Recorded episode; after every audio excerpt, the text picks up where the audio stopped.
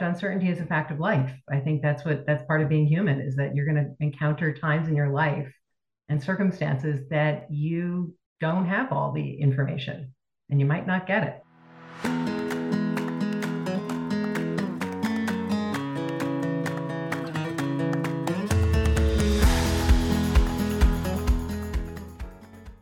In her book, Conversational Intelligence, Judith Glaser wrote To get to the next level of greatness depends on the quality of our culture, which depends on the quality of our relationships, which depends on the quality of our conversations. Everything happens through conversations. Welcome to Conversations, powered by Quantuvos.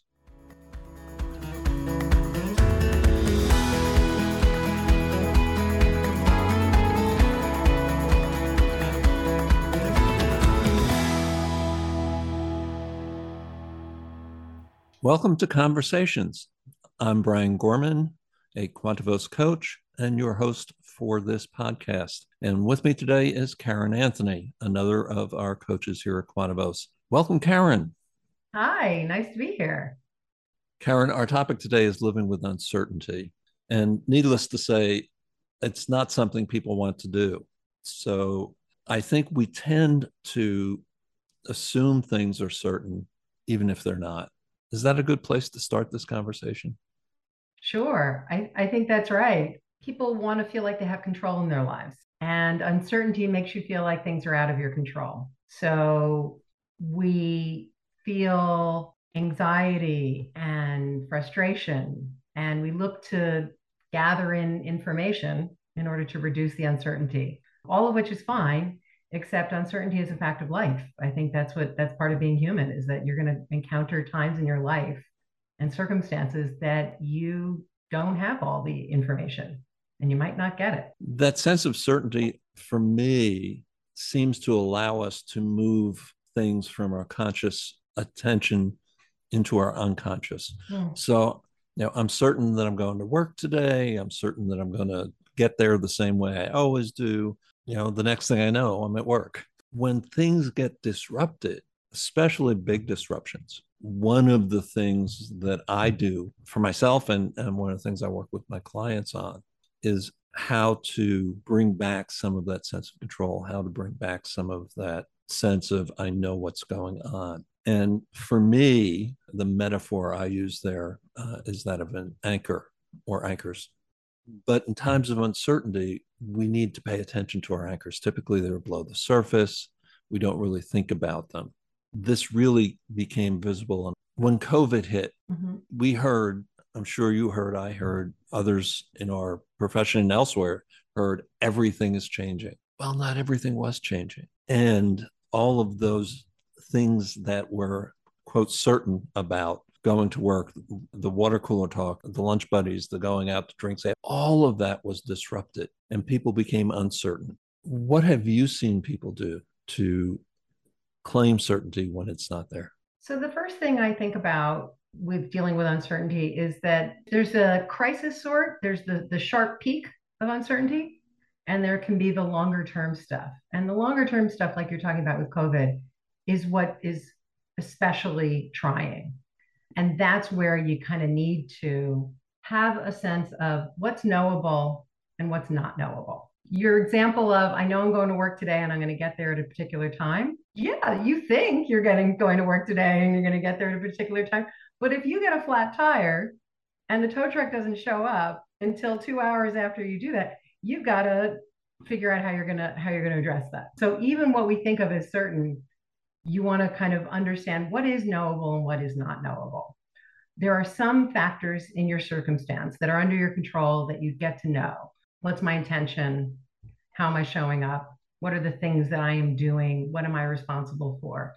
There are some things that you're not that are not as knowable. How's it going to feel when I get there? What are other people's reactions going to be? Is this circumstance going to proceed according to plan, or are there other variables that are in play that maybe I don't know about that are going to have an impact on that. And if you can focus on the things that are knowable and within your control, then it makes it a little bit easier to walk through that. I think the other thing is it's a normal human sort of reaction to look at uncertainty and say, I'm going to gather a lot of data. Humans love information And the way I'm going to control this uncertainty of what's going to happen because my company might be going through a merger um, is I'm going to gather all the data and I'm going to go talk to everybody about it. And I'm going to get a lot of information about it, and that's going to make me feel better. The reality is, you don't get to know everything about whether your company is going to go through this merger or what the new job you're going to be facing is going to be like. So, what you don't want to do is that you hear the, the idea of paralysis by analysis, spending too much time collecting data so that you can't move forward until you feel like you have enough information to feel like you have control. So you don't want to go too far with that, but you don't want to do nothing. You want to having information is a way to absolutely feel better about what it is that you can do, where you do have control. The two anchors that I think are really powerful, even when you have very little information, are values and strengths. Your sort of self-knowledge. What is it that are the non-negotiables about yourself? What do you care about? If you don't know that the company is going to go through a merger, maybe you don't get to know. And You're going to have to sit through the next six months while this plays itself out. But you know what kind of leader you want to be with your team. How transparent do you want to be? How supportive do you want to be? How performance oriented do you want to be? And you may need to know what are the strengths that you bring? What have you done in other situations that have helped you learn things that are new when the world becomes different? And that has helped you um, navigate change in the past. Leaning on those strengths, even if they're from a from a maybe a different domain, can make someone feel more confident. And leaning on your values helps you feel more authentic. So what I'm hearing, Caryn, is the importance of emotional intelligence. Yeah. When dealing with uncertainty. And that really, for me, gives how we get through these tough times mm-hmm. a more structured framework, if you will, to look at it and to move through it. Yeah, I think structure, it's a really interesting balance. It's a, it's an ongoing challenge. So uncertainty is a moving target too. You might get some more information and now you know some things and then the world changes. And it's not all bad things or good. It's some of it are, are things that people would look at as positive as you have a new job or you've had a baby and now your family life and home life is is changed and different and how you build what you know out of what you all you know how you build the new skills is built on what's already strengths within inside you. And that is the idea that you don't have to have all the answers in order to make the best decision you can. It's good to have some but you don't need to have everything. And also you need to kind of stay present. Literally in the present uncertainty and the concerns about uncertainty tend to be about lack of knowledge about the future and if you spend too much time there you're going to miss out on what's going on right now. You might miss out on critical information, the feedback that you know, or how do you make adjustments. And it prevents you from either navigating the challenges that are going on presently, if I'm worried too much about the future, or even just enjoying the current moment of whatever it is that you're dealing with if you're too worried about what might happen into the future. One of the things I'm finding with more and more of my clients is that they are new, moving into new positions, either a promotion internally or moving into other organizations and not knowing how to do what they are now called on to do. That they're finding new responsibilities that are different and are uncertain in yeah. terms of how best to execute them. What kind of counsel do you provide people in that situation? So I think people tend to think you see this a lot when someone moves maybe up a level from being a technical expert into a leadership role, or they've been a leader, but now they have a kind of a wider scope. They tend to think about the tasks and the expert knowledge that they had, and not so much the skills that were more inherent into how they did their job well. The knowledge of what the protocols, the procedures, the background, the data analysis, and all of that sort of thing. So what I often do with my clients is ask is help them think about what is it that makes you good at what you did? What are the things that you noticed? Even if you were, let's say you were an attorney and now you're running a, a law practice. What was it in your communication style with the people that you worked with that will be valuable? What is it that helped you be successful? Because by and large, people who've been moving into a different role are there for a reason. It's not for no good reason. It's because there's talent there, because people have confidence in them, because they've demonstrated skill and commitment and a, a good work ethic and all the things and potential and all the things that you want. So helping clients see those things in themselves where they tend to focus on, well, what I know is the things that I've been doing. And those are different than what I'm asked to do. But probably you've written a status report before. This is a different kind and maybe has a different scope. Probably you um, you've learned to delegate. So this is different kind of delegating. Absolutely. It's helping them see that they have it in them. And also, where do you feel like you want growth and where can you learn, where can you get some of those skills? Because no one expects you to to be perfect on the on day one of something new like that.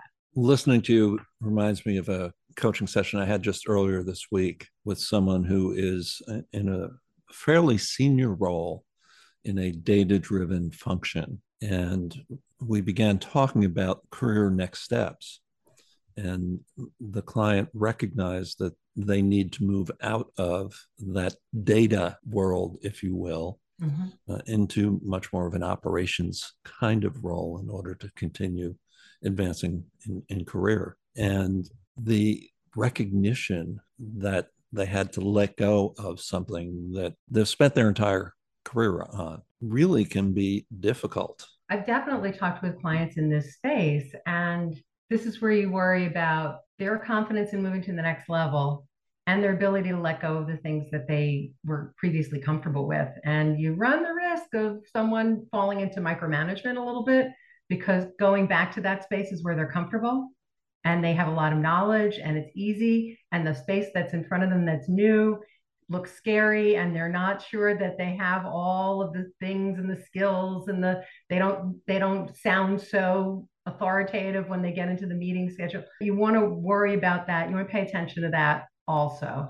I have often asked people to talk about what is it that makes you good at the work that you're doing? And they think about the skills their ability to do good analysis their respect for their the people on their team, their systems thinking, those kinds of things. And by the end of them listing the things that they think they're good at, they're already laughing and they're going, "Oh, I see what you're doing," because they realize that those skills are present and necessary for the next role. It's just a, it's just a, it's a different form. It's a slightly different stretched out version of those skills, and they can lean into those to apply for something new one of the questions I ask my clients to reflect on and and to talk with others, both professional colleagues but also family and friends, is what do you do like breathing? Mm-hmm. What comes to you so naturally that you don't even recognize this is a skill you bring? Mm-hmm. And others say, if I could only X like Caryn, mm-hmm. mm-hmm. I'd have it made. So you've identified, Caryn, some of the lessons you have learned around living with uncertainty, the importance of collecting what data you can, knowing what is certain and accepting what's not certain, being in the present, self awareness. What are my values? What are the things that have meaning to me, and so forth. Where do these lessons come from for you? One of the things that's most powerful.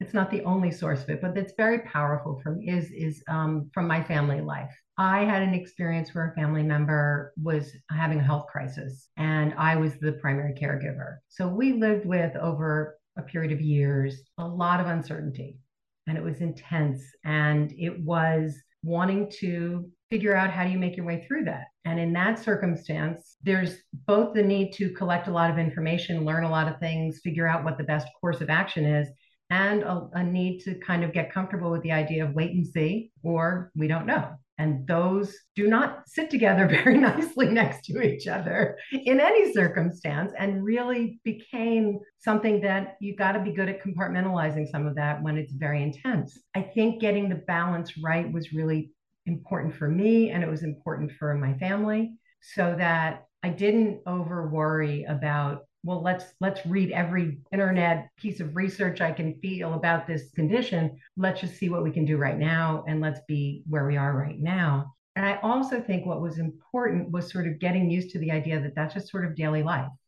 You're going to have to figure out how to do this because if you spend too much time worrying about it you're going to miss out on the stuff that you really want to be doing and really want to be living with. And it's a moving target you know? You learn these things then you move on. One of the other things that uncertainty that I learned from this circumstance, but is true for everybody, is that it's stressful to live with. It's hard and it takes it out of you, even if it's not a crisis sort of thing. even if it's a joyful thing like a new job or a new a new child. So you need to be able to figure out how you're going to release that stress. That was true for me under difficult circumstances. Who's supporting me? What practices help me every day? What distractions are good?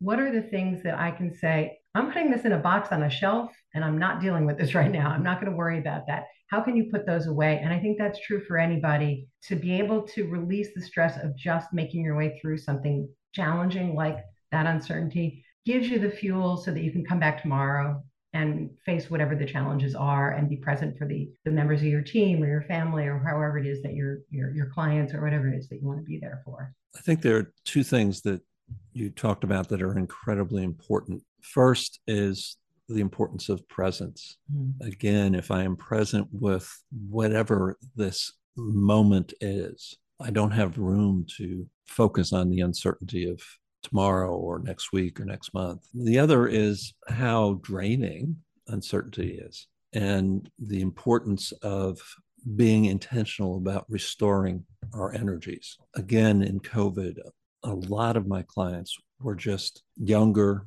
typically, but rolling out of bed and landing at the desk, falling off the desk chair back into bed.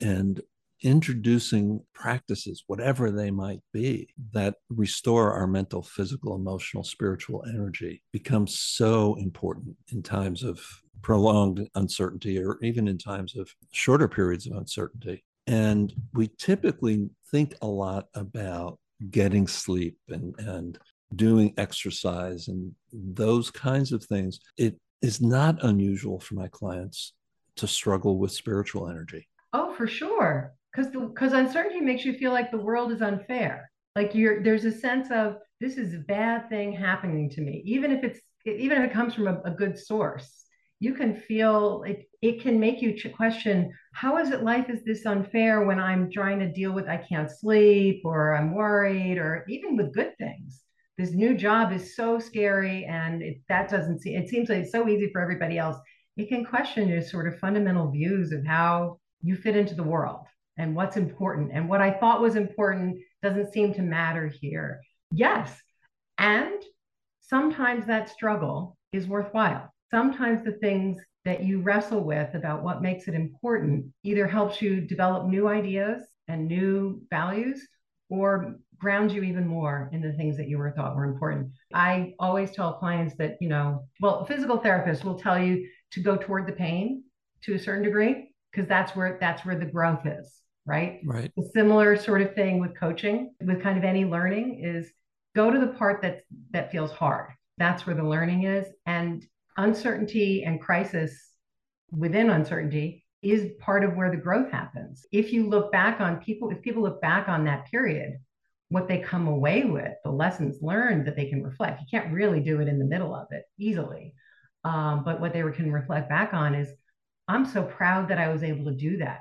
I've definitely talked to clients who came through a really difficult period, especially during COVID or something that was going on with their their organization, and they're proud that they were able to be present for their team, that their employees are still there, that the organization is thriving in some way. They look back on that struggle as something positive, even when it didn't feel like it in the moment. And that is I mean, nobody wants to have the difficult things. Nobody's going to look at the, difficult things and say, oh, I want to have those things. But if you can make meaning out of it and take what you take the good stuff from it, it makes it easier the next time you face a difficult time, like with an uncertainty or with a crisis, and say, we were able to get through this before. We leaned into what we knew.